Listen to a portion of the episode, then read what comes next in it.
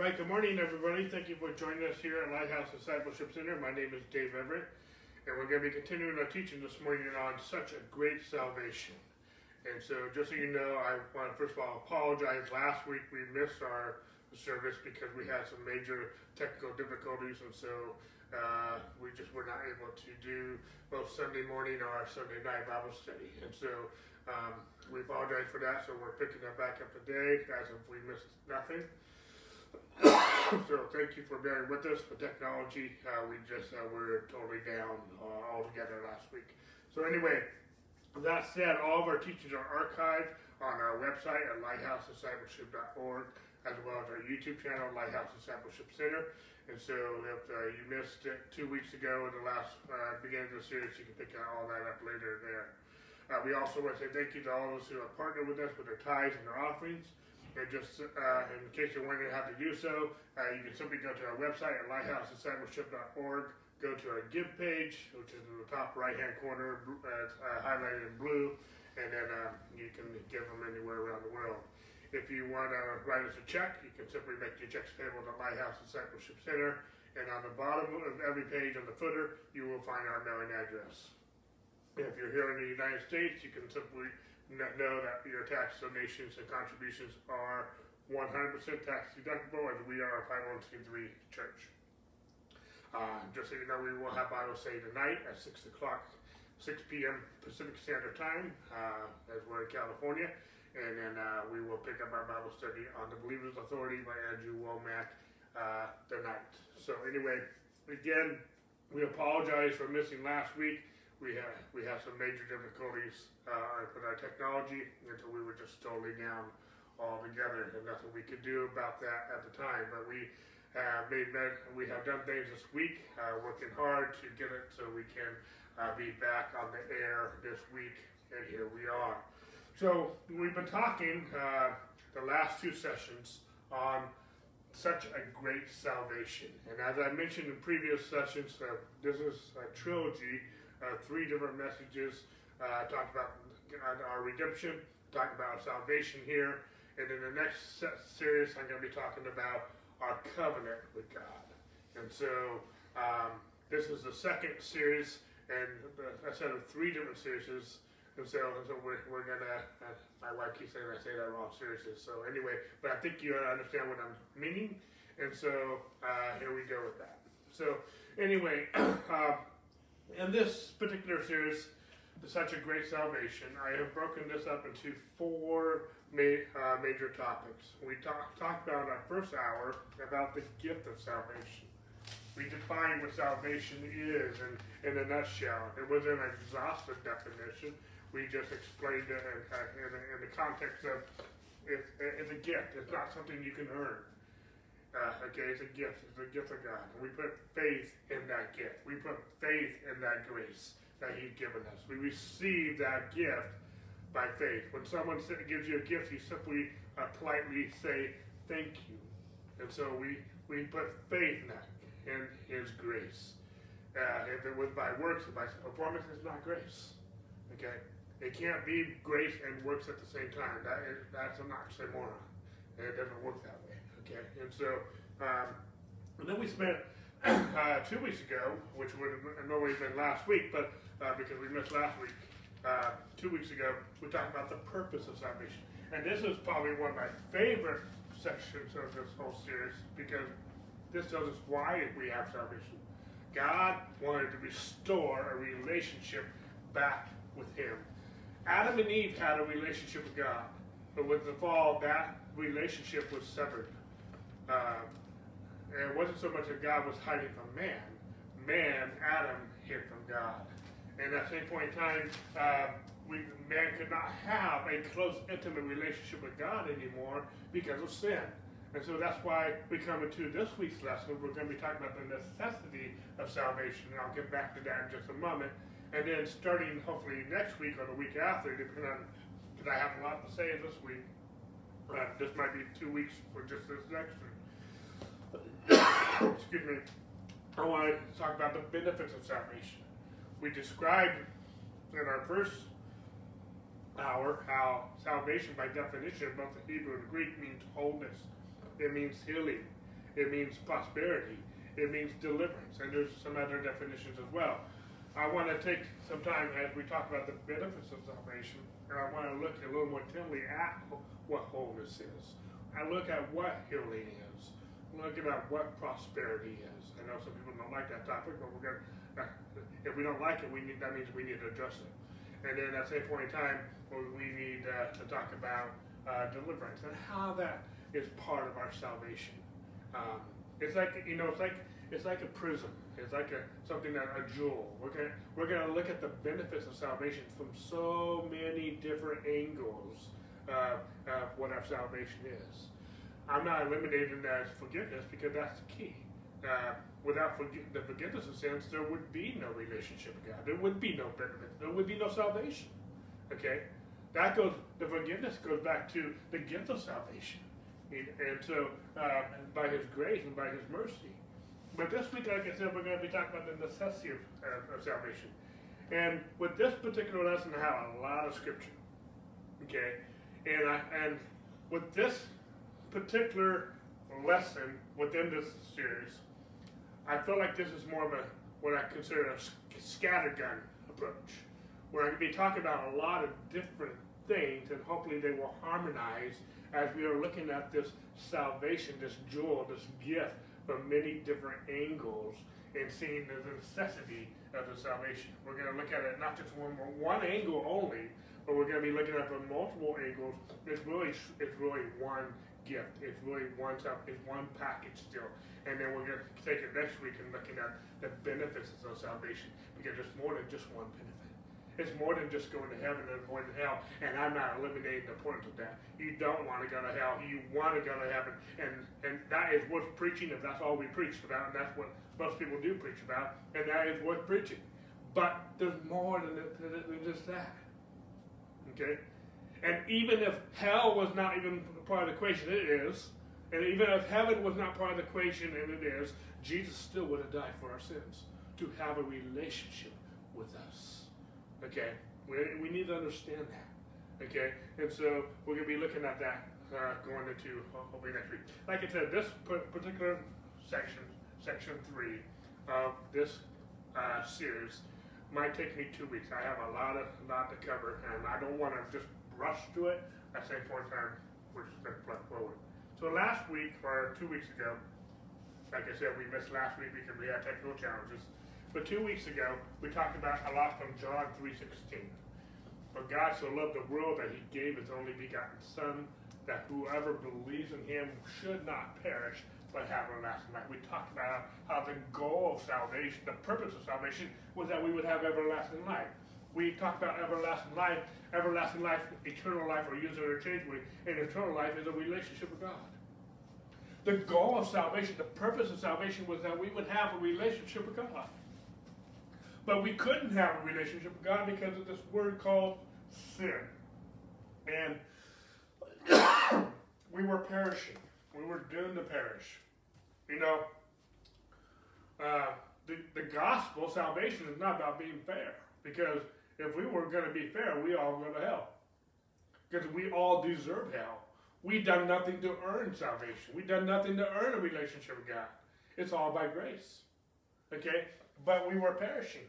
But we couldn't save ourselves. We were helpless. We were hopeless. We were doomed. And but God, in His love, He so loved us that He sent His only Son to die for us, so that we would not only per- not perish, but more importantly, that we would have everlasting life. Now this week I'm going to go into verse seventeen and eighteen. Verse seventeen says, "For God did not send His Son in the world to condemn the world, but that the world through Him, Jesus, might be saved." We're talking about salvation. We're talking about a great salvation. God did not send Jesus to condemn the world. He sent Jesus to save the world. That makes sense? Okay? Verse eighteen says, "And he who believes in Him, Jesus, is not condemned." If you believe in Jesus, you're not condemned. But he who does not believe is condemned already. Why? Because he has not believed in the name of the only begotten Son of God. And we're going to unpack this a little bit uh, as we go. Again, Jesus came to save us, not condemn us. That's one of my first points I'm trying to be making right now. Condemnation is not from God. Does he convict us of sin? We'll get into some of that a little bit later. Yes, he does. He convicts, but he does not condemn. Okay? He convicts the world of sin. He convicts the, the believers of righteousness. And he convicts the devil that he's already been judged. And that's a whole other message I'm getting out from John, uh, the book of John. Okay? But condemnation is not from God. There is therefore now no condemnation to those who are in Christ Jesus. If you are in Christ Jesus, and there's over three hundred scriptures in the New Testament talk about being in Christ. This phrase, in Christ, is used over three hundred times in, in scripture. But if you are in Christ, you, there is no condemnation. Okay? And so he goes on to say, in the same chapter, Paul, Romans eight thirty-four, who is he who condemns? It is Christ who died and furthermore is also risen, who is, is even at the right hand of God, who is making intercession for us. Jesus is not condemning us who are believers. Jesus is making intercession. He's interceding. He's our mediator. He's our advocate between God and us. Why? Because he was our propitiation. He was our sacrifice. And all, he took all the sin on himself. And it's been paid in full. And we talked about that a lot in detail in our previous series when we talked about this eternal redemption that we have. Okay? But Satan takes the witness of our own conscience and condemns us. How do I know that? Well, first of all, it says in Romans two fifteen, that who shows the work, the work of the law written in their hearts, their conscience also bearing witness, and between themselves the thoughts accusing are excusing them. I'm not going to, there's a lot of deep stuff in here, but our own conscience bears witness that we are accused, that we are guilty, okay? And Satan amplifies that witness of our conscience through the law. It says in Romans seven nine, I was alive once without the law, but when the commandment came, sin revived. Actually, there was a scripture here I added this morning that it didn't capture, but in Colossians, Colossians chapter two, it says that the, the, the Jesus, uh, let me read it real quick. Let me just do it old-fashioned way. Let me read it to you. If you have your Bibles, turn with me to Colossians chapter two. I meant to add this this morning, and somehow it didn't get saved in the transla translation. But uh, uh, Col uh, Colossians chapter two, and I'm going to pick it up in verse... Um, excuse me real quick. We'll pick it up verse twelve. He's talking about circumcision and baptism. Okay? That's what he's talking about in this context. And then he says, uh, excuse me, uh, buried with him in baptism, in which you also were raised with him through faith in the working of, of, of God who raised him from the, from the dead. And you being dead in your trespasses and the uncircumcision of your flesh, he has made alive to, to, um, together with him, having forgiven of all trespasses. And verse fourteen is where I want to get to. Having wiped out the, the handwritten requirements. There was only one handwritten requirement. That's the Ten Commandments. That's the law. That was against us, which was contrary to us. And he has taken it out of the way, having nailed it to the cross. But verse fifteen, having disarmed principalities and powers, he made a spectacle of them, triumphing over them um, in it. See, he disarmed principalities and powers. What did he disarm principalities and powers of? The law. The law was against us. That is why, you know, the law is called the ministry of condemnation. It's called the ministry of death. The law condemns us. And Satan, many times, will use the law to accuse you and condemn you. He's called the accuser of the brethren. Okay? The law condemns you. Jesus fulfilled the law and being condemned for you. The law is called the ministry of death. Jesus died for you so that you can live. And Paul talks about this in a lot of detail in Romans chapter eight, uh, portions I didn't highlight out. But see, in Second Corinthians, again, the ministry of death written. It was handwritten. It was written, it was engraved on stone. It was glorious. But how would the ministry of the Spirit not be more glorious? Would the ministry of condemnation have glory? The ministry of righteousness receives much more glory. I've talked about this in detail in a lot of different teachings. I'm not going to go there this morning. That's not the scope of my message. My point is that the law is a ministry of death. The law is a ministry of condemnation. Condemnation is not from God. Condemnation is not from uh, Christ. It's from the law. Is the law bad? No. It had glory. But the ministry of the Spirit, the ministry of righteousness, exceeds much more in glory. Because he, he, this Second Corinthians three, he's eventually going to get to Second Corinthians five, verse twenty-one. For he who knew no sin became sin, that we might become the righteousness of God in us. That's the ministry of righteousness. And the ministry of righteousness exceeds much more in glory. Okay? And anyway, but the law, uh, the law has a sting of death. Okay? I, I missed some verses back here. Let me go back real quick. Uh, I was alive without the law, but when the commandment came, sin revived and I died. Okay? There's so many, I, like again, I'm using so many scriptures this morning, I could teach a whole message on each one of these. I got to be careful when I don't get sidetracked. Okay? But it, it also says in Romans seven eleven, for sin taken occasion by the commandment to see me, then by it killed me. It's called the ministry of death. It's called the ministry of cond- condemnation. That's what it is. Okay? I'm trying to get forward again.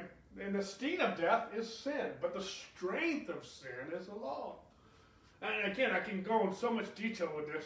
I don't want to eliminate too much that that, that, that, that I don't, that I'm not explaining myself. But the point I'm trying to get to, the only way to get clear of a guilty conscience that is our witness that is accusing us, is to apply the blood of Jesus to cleanse our guilty conscience. The blood of Jesus. So Jesus, through salvation, through the gift of salvation, cleansed our guilty conscience by his blood. Satan wants to use the law to condemn us. But Jesus nailed that law to the cross.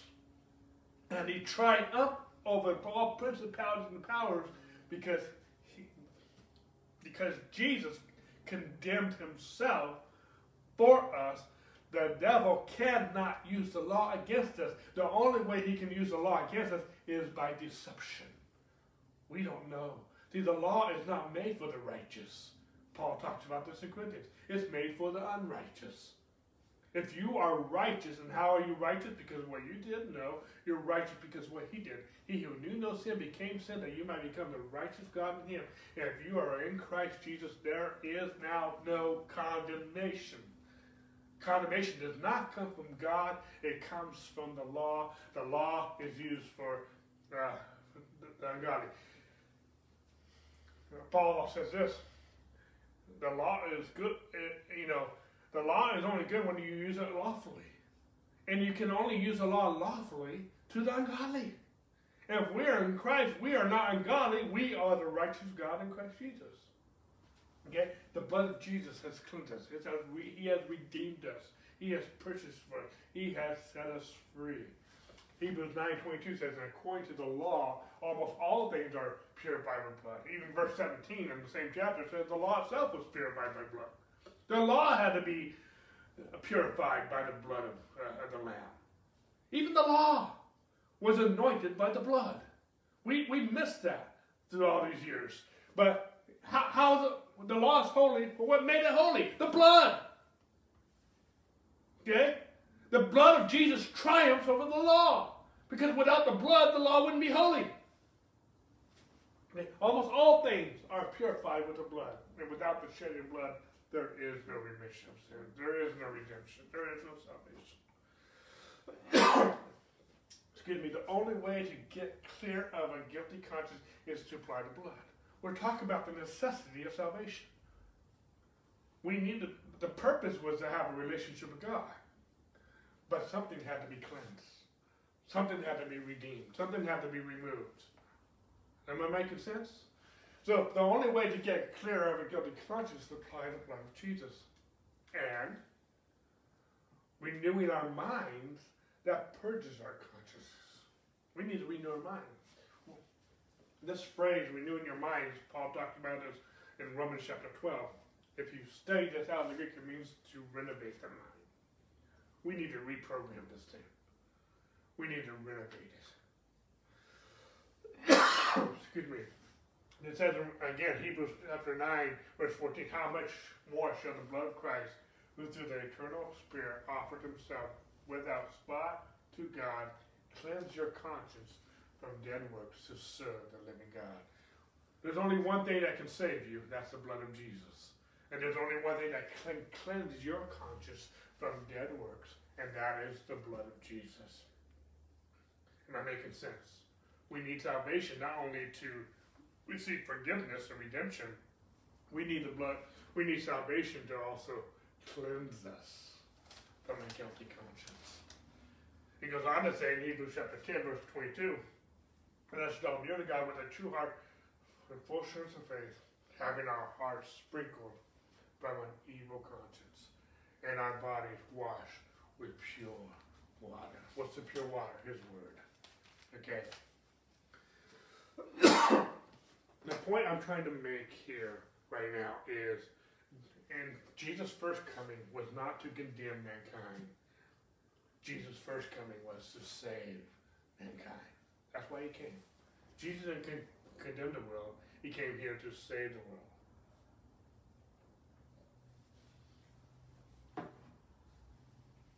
But the Son of Man did not come to save. But the Son of Man has come to save that which is lost. For the Son of Man did not come to destroy men's lives, but to save them. Okay? Again, in John five forty-five, do not think that I shall accuse you to the Father. There's only one who accuses. Who's that? Moses. Who's Moses? The law. In whom you trust. The law is a ministry condemnation, not God. Okay? You, John eight fifteen, you judge according to the flesh. I judge no one. John twelve forty-seven. And if anyone hears my words and does not believe, I do not judge him, for I did not come to judge, but to save the world. Okay? Want another one? Okay? John, where's John four fourteen? And we have seen and testified that the Father has sent the Son as Savior of the world. The, the, the Bible, the New Testament is full of this promise that Jesus did not come to condemn the world or mankind. He came to save mankind, okay? And through the church age, that was after the cross, that was after Pentecost, the church age, and we're still in the church age, Jesus is acting as our intercessor. He's our advocate. Real quick, let's go to Isaiah. Isaiah fifty-nine sixteen says, and he saw, God saw that there was no man, and wondered that there was no intercessor. He's not talking about intercessory prayer. That has its place, but that's not what we're talking about here. Therefore, his own arm, whose own arm? God's own arm, brought salvation. No one could intercede. No one was qualified to intercede. And his own righteousness, it sustained him. There was no one who could intercede for mankind. There was no one who could save mankind, and through intercession, true intercession. It was through salvation. I'm not attacking intercessory prayer. Some, some people have brought it out of context, and we'll deal with that later. Um, but uh, there was there's one intercessor, and that is Jesus Christ. His own arm brought salvation. Okay? Hebrews seven twenty-five says, therefore he is also able to save the, to the uttermost those who come to God through him, since he always lives to make intercession for us. He's always doing it. He doesn't, he doesn't take, he's not taking a day off. First John two one says, my little children, these things I write to you so that you may not sin. If anyone sins, we have an advocate. We have a paracleto with the Father, Jesus Christ, the righteous. He's our advocate. He's interceding for us. You know, let me just talk about intercessory prayer just for a minute. I don't want to go into a lot of detail with that. We can pray for other people. That's called intercessory prayer. but we cannot intercede as in the, fa in the, in the fashion that Jesus is our advocate. It doesn't work that way. That's antichrist. That's an, the word antichristo means against or instead of Christ. We cannot do what only Jesus can do. We can pray for people, yes, but we cannot be their advocate in, in the fashion that Jesus is interceding for us at the right hand of God. Because none of us are at the right hand of God. Okay. Just, I mean, just that fact alone eliminates all of us. And that now, at the same point in time, we are sitting with him on the throne, on the right hand of God. But he's king, big K. We are kings and priests, little K, little P. Okay? And so, um, but advocate, we, he's our advocate. Am I making sense with that? We just got to make sure, it goes back to another message I preached several months ago, is that we, we're, we're not God. We're not Jesus, but we can pray for people, yes. And I'm not bashing that at all. We just got to make sure in our mind that we are not playing advocate, because we don't make a good advocate. Okay? Uh, and, and one, it won't work. Uh, but, okay. I'm hoping, I, I, I hope I'm not just grasping at straws with this. Uh, but anyways, move forward. Jesus' coming, first coming, was not to condemn mankind. Jesus' first coming was to save mankind. But Jesus' second coming, and he's coming again, he will sit as judge for all mankind. How do I know this? Again, John five twenty-two says, "For the Father judges no one, but hath committed all judgment to the Son." See, some of these scriptures will get you messed up if you don't understand the difference between the first coming and the second coming. The, the Jews missed him. They thought he was coming as judge in his first coming. No. That's, that's reserved for the second coming. Okay? John five twenty-seven, five verses later says, "And hath given him," Jesus, "authority to execute judgment also, because he is the Son of Man." Okay? He also says in Acts seventeen thirty-one, "Because he, God, has appointed a day in which he will judge the world in righteousness by the, by the man." What man? Capital M, Jesus. Whom he has ordained, he has given assurance of this all by raising him from the dead. Because Jesus was raised from the dead as our Savior, he, God has appointed him to be judge over the world. That's his second coming. See, Jesus was condemned for us. Because he was condemned for us, he's not going to condemn us whom he has saved. We're making sense. I'm going to go a little deeper with that in just a few moments. But just before I go a little deeper, I want to I want to uh, get something out of the way real quick. I want to talk real quick. So what about the great white, white throne judgment? What about that? I'm not going to go a lot of detail here, but I want to explain some things. You have to understand some things. Again, I'm not going to go a lot again a lot of detail, but in Revelation chapter twenty, verse twelve, we, we have this verse. "And I saw the dead, small and great, standing before God, and books were opened, and another book was opened, which was the book of life. And the dead were judged according to their works by the things which they were written in the books." Now, if you don't understand some things, you will misconstrue this.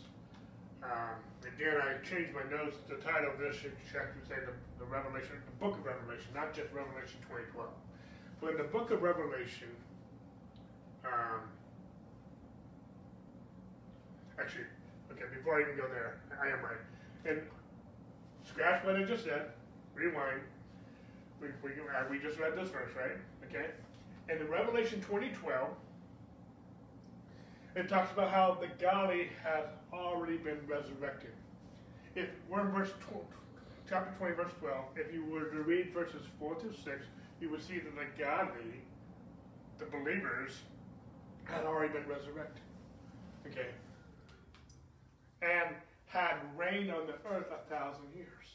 There's a thousand years between when the believers have been resurrected and verse twelve takes place. Okay. I'm not going to go into all that detail. We'd be here forever, okay? But those standing at the great white throne of God, in verse twelve, are the ungodly. Okay?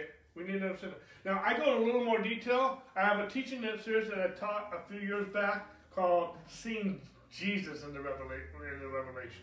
I got a little detail um, on this, okay? The ungodly are judged according to their works, not the godly. See, in the book of Revelation, I call the book of Revelation the revelation of Jesus, because in Revelation chapter one, verse one, that's what John calls it. He calls it the revelation of Jesus. It's not a revelation of end-time events. It's a revelation of Jesus. In that revelation of Jesus contains some revelation on end-time events. Okay? But that's not the purpose of the book. It's to reveal Jesus. Okay? We have to understand that, because that's what John himself told us what the reason of the book was in the very first verse of the cha- of the whole book. Okay?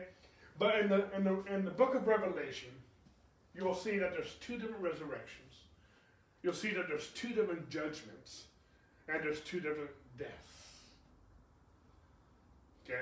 I'm, again, I'm not going to study verse by verse and go into all this detail. Okay?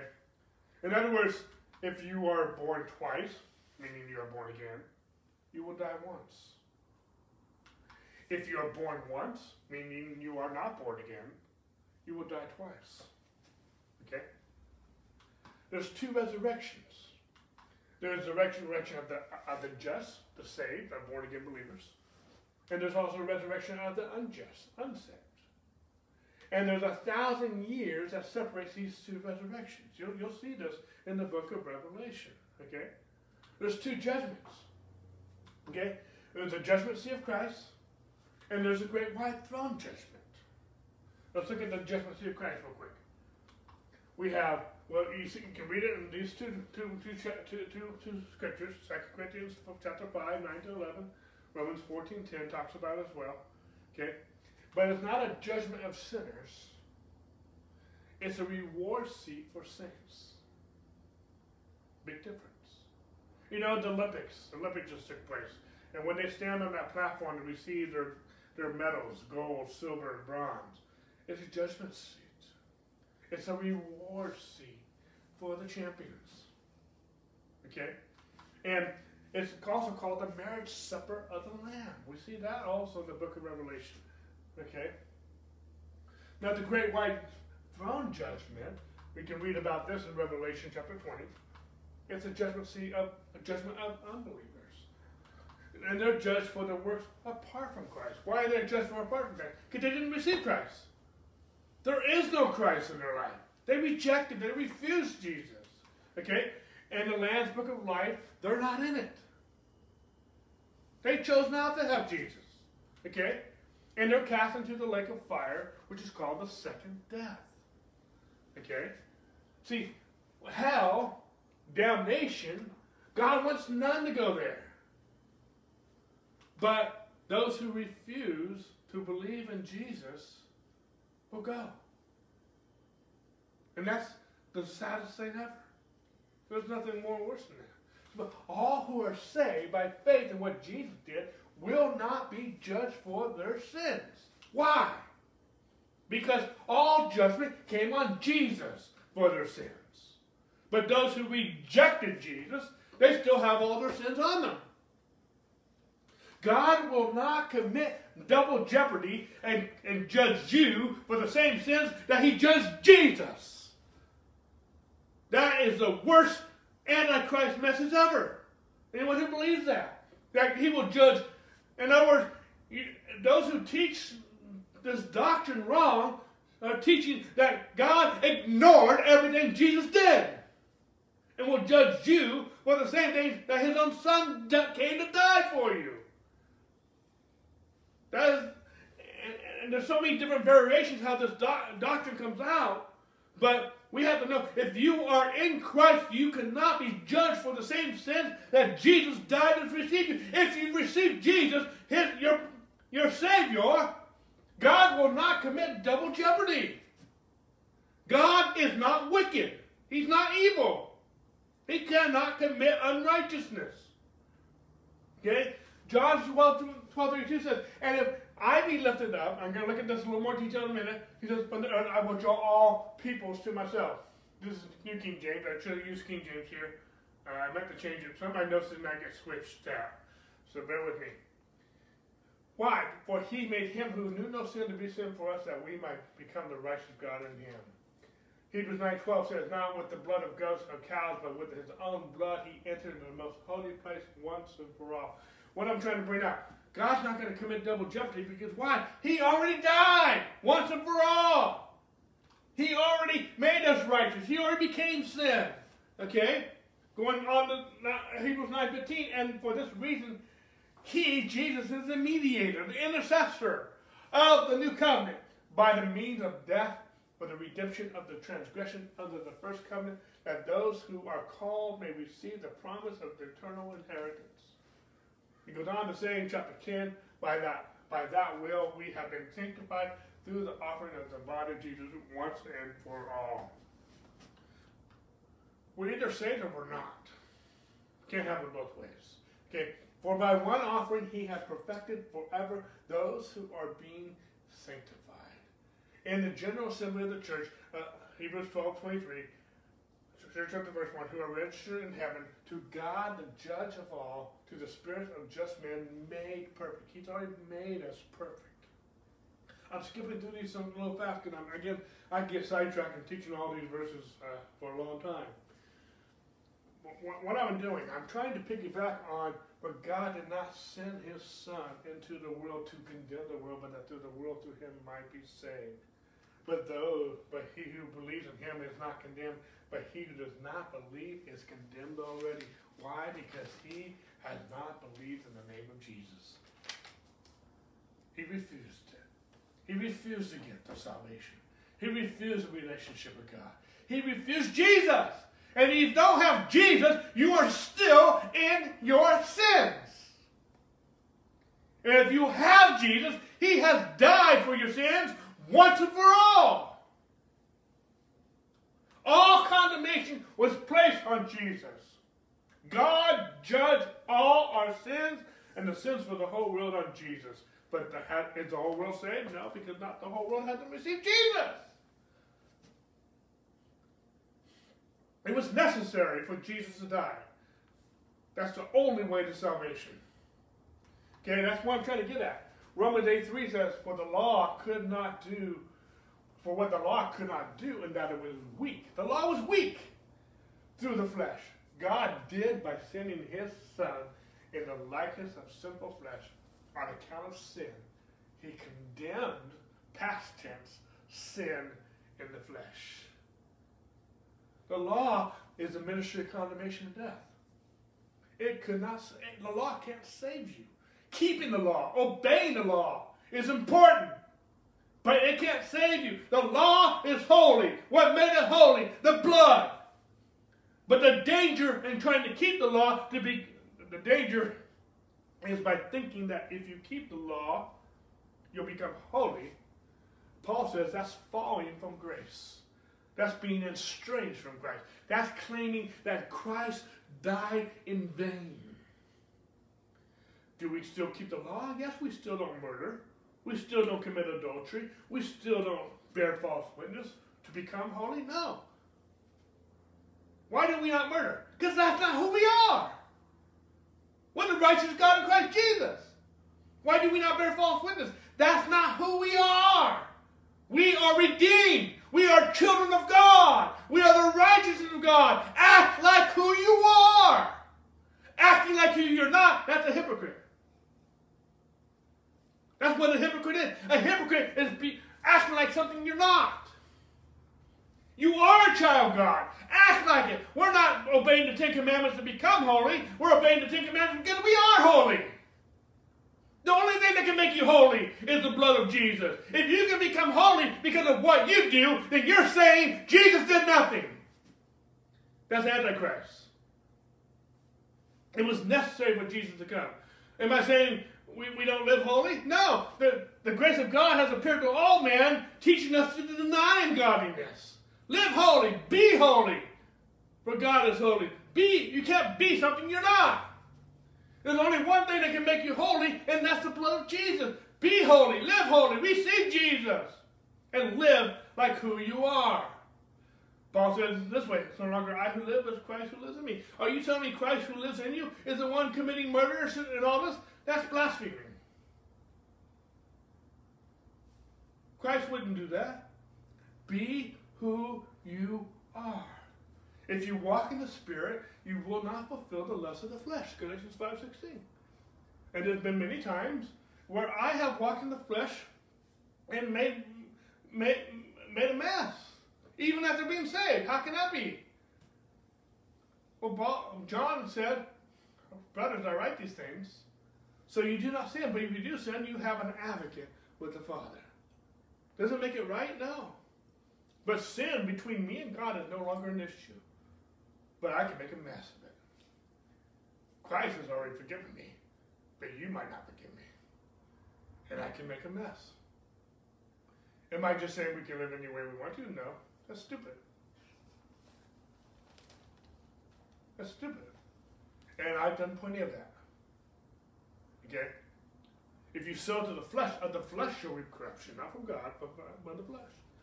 If you, if I sow corn in your field, I'm not going to reap, reap corn in my field. If you sow to the flesh, of the flesh you'll reap corruption. But if you sow to the Spirit, of the Spirit you'll reap uh, everlasting life. What is everlasting life? A relationship with God. Okay? And I can go in a lot of detail, but I need to move forward. John twelve thirty-two says, and I want to look at this verse real quick. Let's go through the King James real quick. If I be lifted up from the earth, will draw all men unto me. Now, there's one thing you need to understand about the King James. The word man is in italics. That means it's not in the original text. And if you read the Greek New Testament, you will not find the word man in there, or peoples, as the New King James calls it. Now, let's look at this verse real quick for a moment. This man, the word man is italicized, meaning it's not an original text. Even the translators said it. But the fact that the translators of the New King of the, of the King James Bible put it in italics, they are stating themselves that it was not an original text. Even the translators have testified to that. So that's not just some Dave's making up. The, the translators have said it's not an original text. Okay?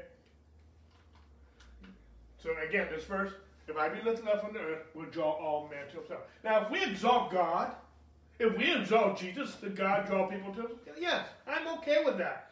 That principle is in Scripture. But I don't believe that's what he's saying in this context of John chapter twelve. Okay? Why do I say that? Again, man is italicized in the original text.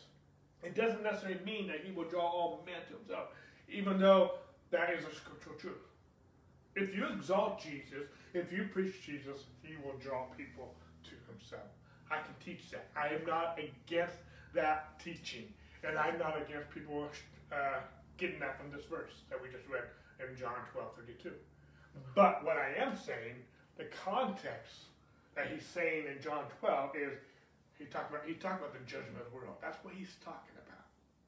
Okay? And when Jesus was crucified, he drew all judgment to himself. Let's look at this verse real quick again. And if I be lifted up from the, from the earth, will draw all men to my, unto me. Let's take out the italics. Let's, let's just remove it. And if I be lifted up from the earth, will draw all unto me. Verse thirty-three. And this he said, signifying by what death he would die. He's talking about the cross. And what happened at the cross? He drew all judgment to himself.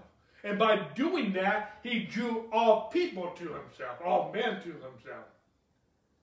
It, I mean, you can even go back further uh, in John chapter twelve. He's talking about the judgment, judging the, the judgment of the world being placed on him. That's what he's talking about.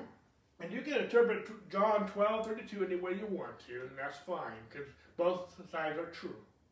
It's just, I'm bringing out a point is that God brought all judgment on Jesus. I believe that's what he was saying here. Okay?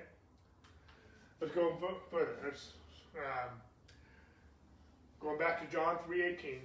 He who believes in him, Jesus, is not condemned. But he who does not believe is condemned already, because he has not believed in the name of the only begotten Son of God. Jesus drew all judgment to himself so that we would not suffer condemnation. Okay? God judged our sin so that in the flesh of the Son, so that we would not suffer condemnation. That is good news. That is the gospel. Okay? Romans eight three says, for what the law could not, and we already read this, could not, could not do, in that it was weak to the flesh, God did by sending his Son in the likeness of the flesh on account of sin. He condemns sin, past tense, in the flesh. We have a condition, unconditional covenant of peace. It says in Isaiah five forty-nine, well, this is like the waters of Noah to me. God's speaking here. For as I have sworn that the waters of Noah would no longer cover the earth, so I have sworn that I would not be angry with you, nor rebuke you. This is good news. Now, others may condemn you, but not God. Why? Because all judgment came on Jesus for our sins. Our sin has already been judged. Again, John three eighteen, he who believes in Jesus is not condemned, but he who does not believe is condemned already. Why? Excuse me, because he has not believed in the name of his only begotten Son of God. Why are those who do not believe on Jesus condemned? Why is that true? Again, because they have not believed in the name of the only begotten Son. They are not condemned due to their individual sins. This is the point I'm making. They are condemned due to their singular act of rejecting Jesus. Man's individual sins do not send them to hell. That cannot be possible. Okay? You can read the book of Hebrews, chapter three and four.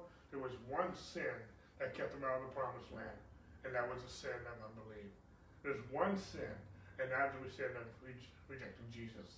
Even Jesus said, the Holy Spirit comes and convicts the world of sin because they believe not in me.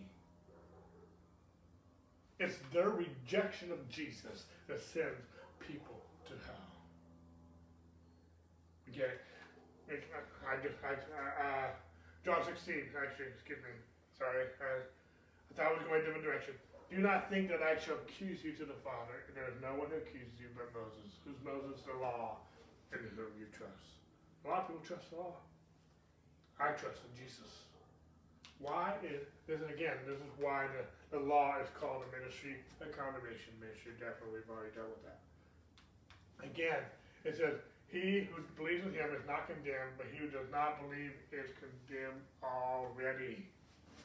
Those who do not believe in the name of Jesus are already under condemnation. I didn't say that, Jesus did. What condemnation, though? The condemnation of rejecting Jesus. Okay, because they have not believed in the name of the only begotten Son. Now, with this, Jesus saved us from the wrath to come. Okay? But when, again, Matthew three seven, again, I remind you, I'm using a lot of scripture in this message. But when he saw many of the Pharisees and Sadducees coming to, the, to his baptism, he said to them, God of vipers, who warned you to flee, who warned you to flee the wrath to come?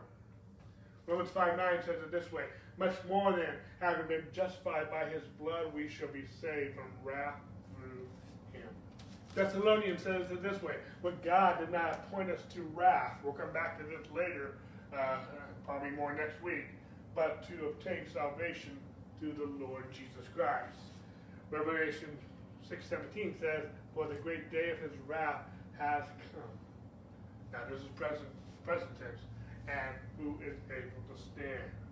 Revelation eleven eighteen says, the nations were angry, and your wrath has come, and the time of their death that, that they should be judged, and that you should be reward your servants, that's the believers, the prophets, and the, the saints, and those who fear your name shall and shall small and great, and should destroy those who des destroy the earth.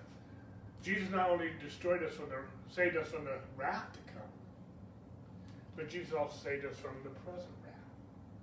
What I mean by present wrath? Well, John three thirty-six says, he who believes in the Son has everlasting life, and he who does not believe in the Son shall not see shall not see life, but the wrath of God abides in him. When? Now. It abides in the wrath of God. Already abides in him. Romans four fifteen says, because the law brings about wrath. It's not only the ministry of condemnation, the law brings about wrath. Why? Because it's a ministry of condemnation. It's a ministry of death. That's what the law brings. It doesn't, the law doesn't bring salvation. The law brings wrath.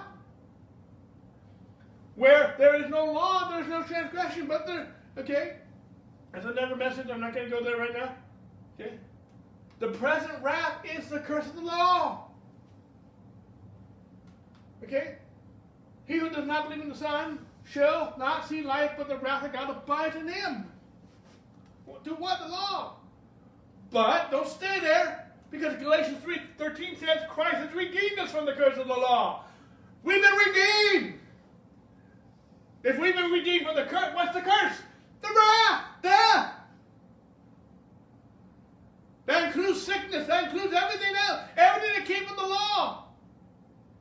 If you don't think sickness is part of the law, you need to read your Bible. Deuteronomy is full of it. The law. Sickness came from breaking and disobeying the law. It's a curse. Sickness is a curse. Lack, poverty is a curse. I'm not condemning anybody here. I am, and when we get into the, talking about the benefits of salvation in this message, you'll see that salvation includes prosperity. It includes healing, wholeness, deliverance. The Spirit of the Lord is upon me because He anointed me to preach good news to the poor. But salvation is only found in Jesus. Jesus is the only way to be saved. Jesus said it this way. Jesus said to him, I am the way, the truth, and the life. No one comes to the Father except through me. There is no other way to be saved. There is no other life except through Jesus. In Jesus is life. John one four says, in him was life, and the life was the light of men. That's a whole new teaching that I, I've taught on before and years ago. Uh, it, it's, it's a beautiful teaching. But without Jesus, there is no life. But let me just say this. Christianity is not a religion. I do not like the word religion. I am not part of religion. Some people will, will argue with me. That's fine. I'll, I'll argue back. Christianity is not a religion. Christianity is a relationship with the living God. Christianity is a relationship with the creator of life. And eternal life, we talked about this in our last lesson, but eternal life is a relationship with the creator of life. It's a, it's a relationship with God.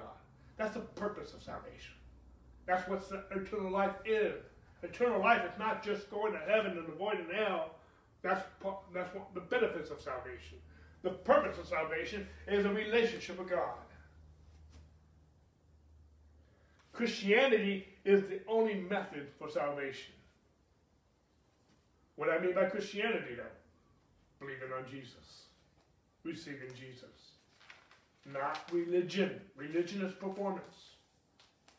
Okay, all other religions are of man, and all other religions are of the devil. I believe that one of the biggest weapons that the devil uses is not all this evil we see in the world, even though that's part of his program, is religion. He will use religion. He'll use different vari various formats of Christian religion to deceive people. It's, it, it, it's, it's one of his most wicked ploys. I, would, I wish I had more time to talk about that. But, uh, but those who trust other religions instead of, that's my key word, instead of Jesus will be eternally damned. I'm not saying this to scare you. I'm not saying this to be mean. I am saying, telling you the truth. There is only one way to be saved. Only one way. If I were to tell you there were multiple ways, I'm a liar. Okay? Acts Acts four twelve says, nor is there salvation in any other, for there is no other name under heaven given among men by which we must be saved. John, again, Jesus said, I am the way, the truth, and the life. No one comes to the Father except to me. Jesus is not a way to be saved. Jesus is the only way to be saved. And anyone who claims to honor Jesus while advocating other ways to, to God's salvation is deceived, or is a deceiver, a liar. Jesus is the only way to be saved. John ten one says, most surely I say to you, he who does not enter the sheepfold by the door, who's the door? Jesus. But claim, climbs up another way, the same is a thief and a robber. Verse eight, and whoever came before me are thieves and robbers, but the sheep did not hear them. Jesus is the only way to be saved. There are no alternatives. And any religion that teaches Jesus as being a wonderful example, but don't believe Jesus is the only way to receive salvation, they are false. I can't say that loud enough. I mean that. Paul says, and he, Paul says they're a curse. Read Galatians chapter one. And he says, in case you didn't hear me right, he says it again. He says it twice. Paul does not leave back any punches on, on this stuff. Okay? Now, I want to switch gears a little bit. I'm running out of time. I've got about fifteen minutes left. So we'll, we'll, we'll cover a little more ground. Okay? Like I said, I'm not going to finish this. I have four, over four hundred slides, and I'm only on slide one fifty. Okay, so I still got a lot more territory to cover. Let's talk about children, being children of God. Let's switch gears a little bit here. All this will harmonize. Okay? John one eleven says, he came to his own, and his own did not receive him. But as many as received him, to them he gave the right to become children of God. To those who believe in his name, who were born not of blood, nor of the will of the flesh, nor of the will of man, but of God. We're born of God. Again, I'm talking about the necessities of salvation. We talked about a lot about how Jesus is the only way. Jesus did not con to condemn the world, but came to the world that he might save them. Right now, I'm talking about how Jesus came to save us, that we could become children of God. It was necessary not only to Jesus to be condemned for us, so we would not be condemned. Jesus also came that we could become his children. His, ch his child. Okay?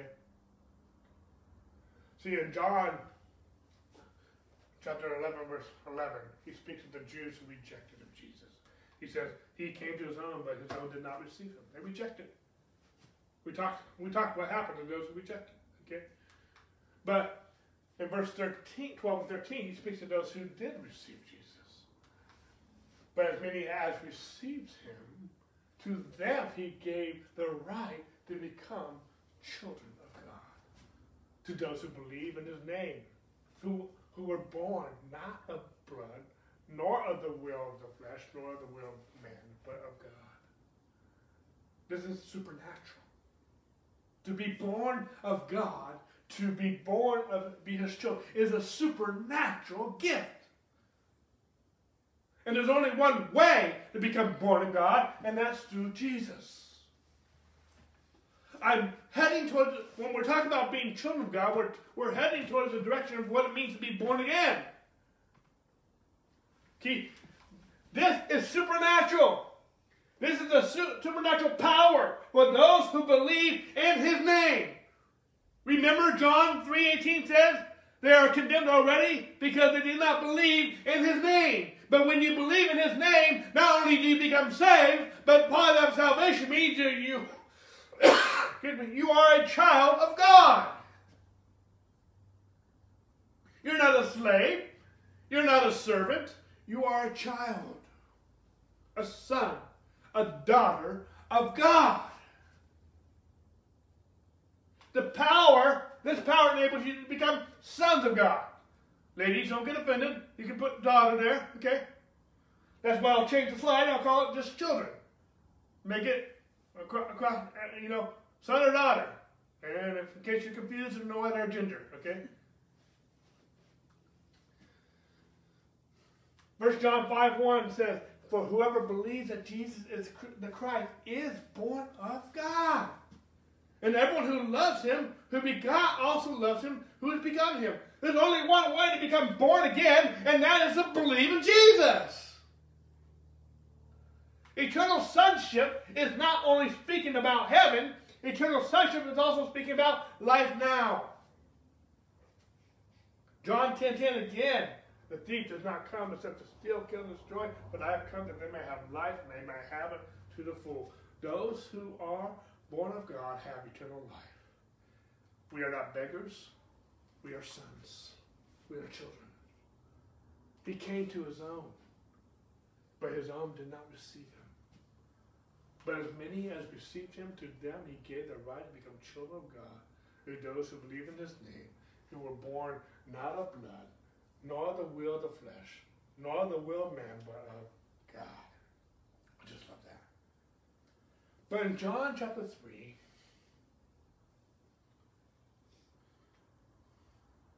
we, we switch gears here. We, we're talking, I went to another category here. We're talking about bearing witness of Jesus. Now, in John chapter three, you're gonna, we're going to get to the part where Jesus talks about what it means to be born again to Nicodemus.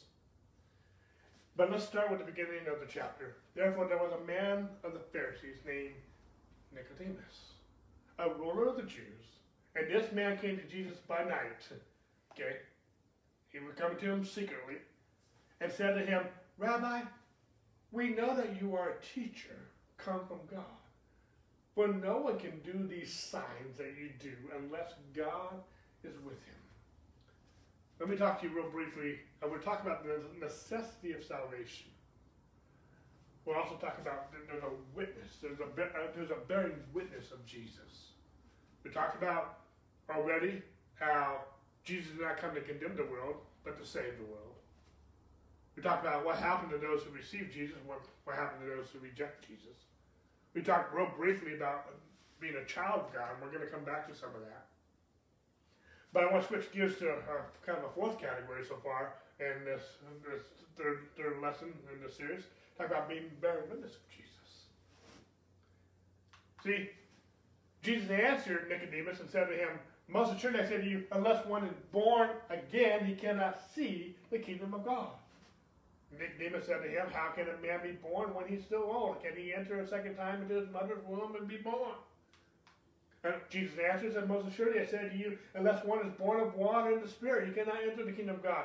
That is, that is born of the that is born of the flesh is flesh, and that which is born of the Spirit is spirit. Do not marvel that I say to you, you must be born again. Now we're going to come back and look at verses three three through seven, okay, and even verse eight. The wind blows where it wishes, and you hear the sound of it, but cannot tell where it comes from, from and where it goes. So it is everyone who is born of the Spirit.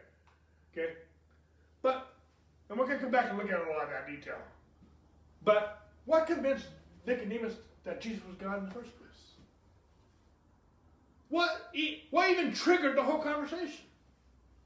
What intrigued Nicodemus about Jesus? What made him come to him by night to ask Jesus, whom him and his fellow partners were constantly condemning and accusing? What was it that got his attention? That said, there's just something wrong with this picture because you, you could you could only do these things if you were of God. They didn't like the message, but despite not liking the message, there was something in Nicodemus that tricked him. No, there's something that doesn't add up to what we are accusing you of. And I know I'm adding my own words, but but what convinced Nicodemus that Jesus was God? It wasn't his teaching, because he, he and the Pharisees and Sadducees disagreed with his teaching. And I don't think it was his teaching that caused him to come to him by night. Excuse me one second.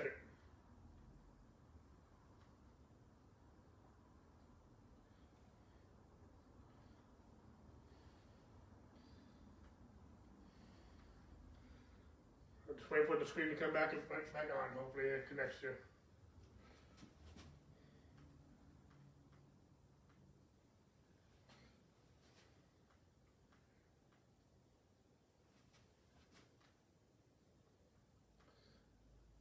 Bear with me one minute.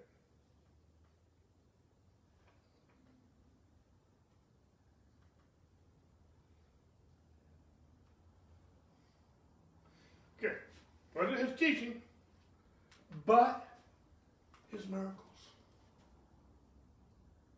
That's why he wasn't having a conversation. We're going to get to the being born again part in just a moment because that's crucial.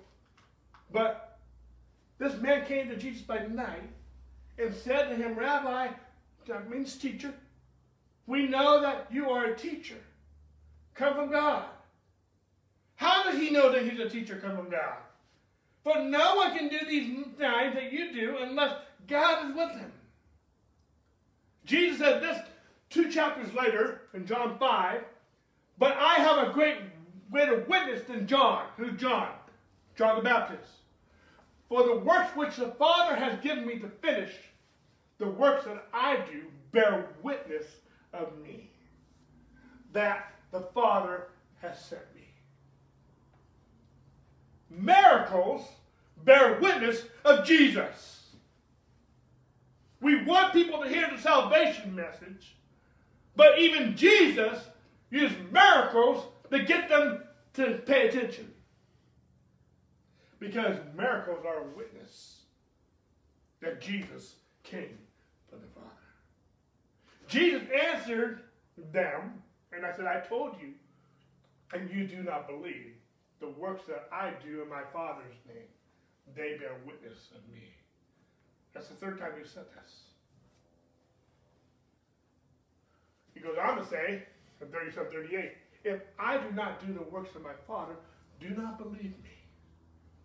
But if I do, though you do not believe me, believe the works, that you may know and believe that the Father is in me, and I Amen. Yeah. Everything I'm trying to teach right now, again, we're still in the middle of lesson three here, is setting the pathway for lesson four. We'll talk about the benefits of salvation. But miracles validate the ministry of Jesus. They bear witness. Jesus said, if you don't believe me, at least believe the miracles, so you know that I'm sent from God. Are you hearing what Jesus is saying? Church, we need to listen to this. Hebrews four two two says, for if the word spoken through the angels proves steadfast, and every transgression and disobedience receives a just reward. Verse three, how shall we escape if we neglect so great a salvation, which at the first began to be spoken by the Lord, and was confirmed to us by those who heard him. This phrase, so great a salvation, is where I got the title for this whole message, Such a Great Salvation. That's what he says in verse three. And notice comma. Verse four. God also bearing witness, both with signs and wonders, with various miracles and gifts of the Holy Spirit, according to his will. Let's go back again. How shall we escape if we neglect such a great salvation that bears witness with signs and wonders and miracles? The writer of Hebrews connected our salvation with miracles. Are you following me? I'm going to spend a lot more time on what I just said right here when we get to section four, or lesson four of the series. But I'm going to make some points here, and then we're going to come back to this later. Are you following me? How arrogant of us to think that we can impact the world with less demonstration than Jesus did. Did Jesus, as the Son of Man, what did Jesus do? Before the cross, yes, we understand what he accomplished through the cross, And that's the scope of our message here. The scope of a lot of what we teach here. Though in his earthly ministry, between with, with three and a half years while he had an earthly ministry, between the baptism waters of John, when he came out of the wilderness, and he read from Isaiah sixty-one, says, "The Spirit of the Lord is upon me," and when he got arrested and, and the, the, the, the, the finished work of the cross began to, to, to, to unfold. That three and a half year ministry, what did Jesus do majority of the time? He preached the word and he healed people. He did miracles. And almost ninety-nine, one hundred percent of his ministry was doing those two things. Healing people, doing miracles, and preaching the word. He didn't do hardly anything else. And yet, we, and he reached his world so much in Mark chapter one, the whole city showed up at uh, Peter's mother-in-law's door. People flocked by the thousands. Without modern tra transportation, they, they, to be, to what? To hear what he had to say and to get healed. And I would say the majority of them probably didn't so much care about what he had to say as much as they wanted to be healed. Because human nature doesn't change much. But if someone is going to heal you of a deadly, vicious disease, do you not want to hear what they have to say to? And we marvel that the world doesn't want to hear us. And yet we're not even doing what Jesus did. Are you hearing me? And I'm pulling these fingers just as much as me than I am any of you. How arrogant of us to think that we can impact our world in twenty twenty-two with less demonstration than Jesus did. How arrogant of us to think we can impact our world with less power than Jesus demonstrated. With less miracles than Jesus. Jesus told us we can get the same results. He did. He said, before he went to the cross, "Most assuredly I say to you, he who believes in me," that's the qualification for salvation, "the works that I do, he will do also. And greater works than these he will do because I go to my Father." I believe the greater work is salvation. I've seen people get saved. You can disagree with that, and that's fine. I'm not going to argue with you. Okay? Why? Why did he say this? Because Jesus was going to the Father. Jesus told us that we can get the same results he did because Jesus was preparing to provide salvation. John three two says, "This man came to Jesus by night and said to him, 'Rabbi, we know that you are a teacher come from God. But no one can do these things that you do unless he is with God.'" God was there. Folks, we just talked about, if you believe on Jesus, you are born of God. If you are of Jesus, you are of God. Are you following me? Because Jesus, Jesus, Nicodemus said, "You can't do these signs unless God is with you." But folks, if you are born again, God is not only with you, you are born of God. And there is no reason why we are not doing what Jesus did. There's no, there's no excuse. How shall we neglect? How shall we neglect such a great salvation? Bearing witness. How are we bearing witness of Jesus if we're not doing miracles? Because Jesus said, "The miracles I do are bearing witness of me." How are we bearing witness? Right? Acts one eight comes to mind. "And you shall be witnesses throughout all the earth." I'm paraphrasing. Nicodemus said, "No one can do such miracles unless God be with us." And if you are born of God, God is with you. God is in you. And you are in him. And we're going to get into that. We're going to talk about later. And I'm running out of time. I'm out of time today. I'm going to pick it up with this thought next week. But we're going to talk about how not only are you born of God, but the kingdom is in you. He's given you the keys of the kingdom. It's in you. A kingdom is where kingdom high king has dominion. Jesus saved us, not only so we don't go to hell. Jesus saved us so that we can be a child of God.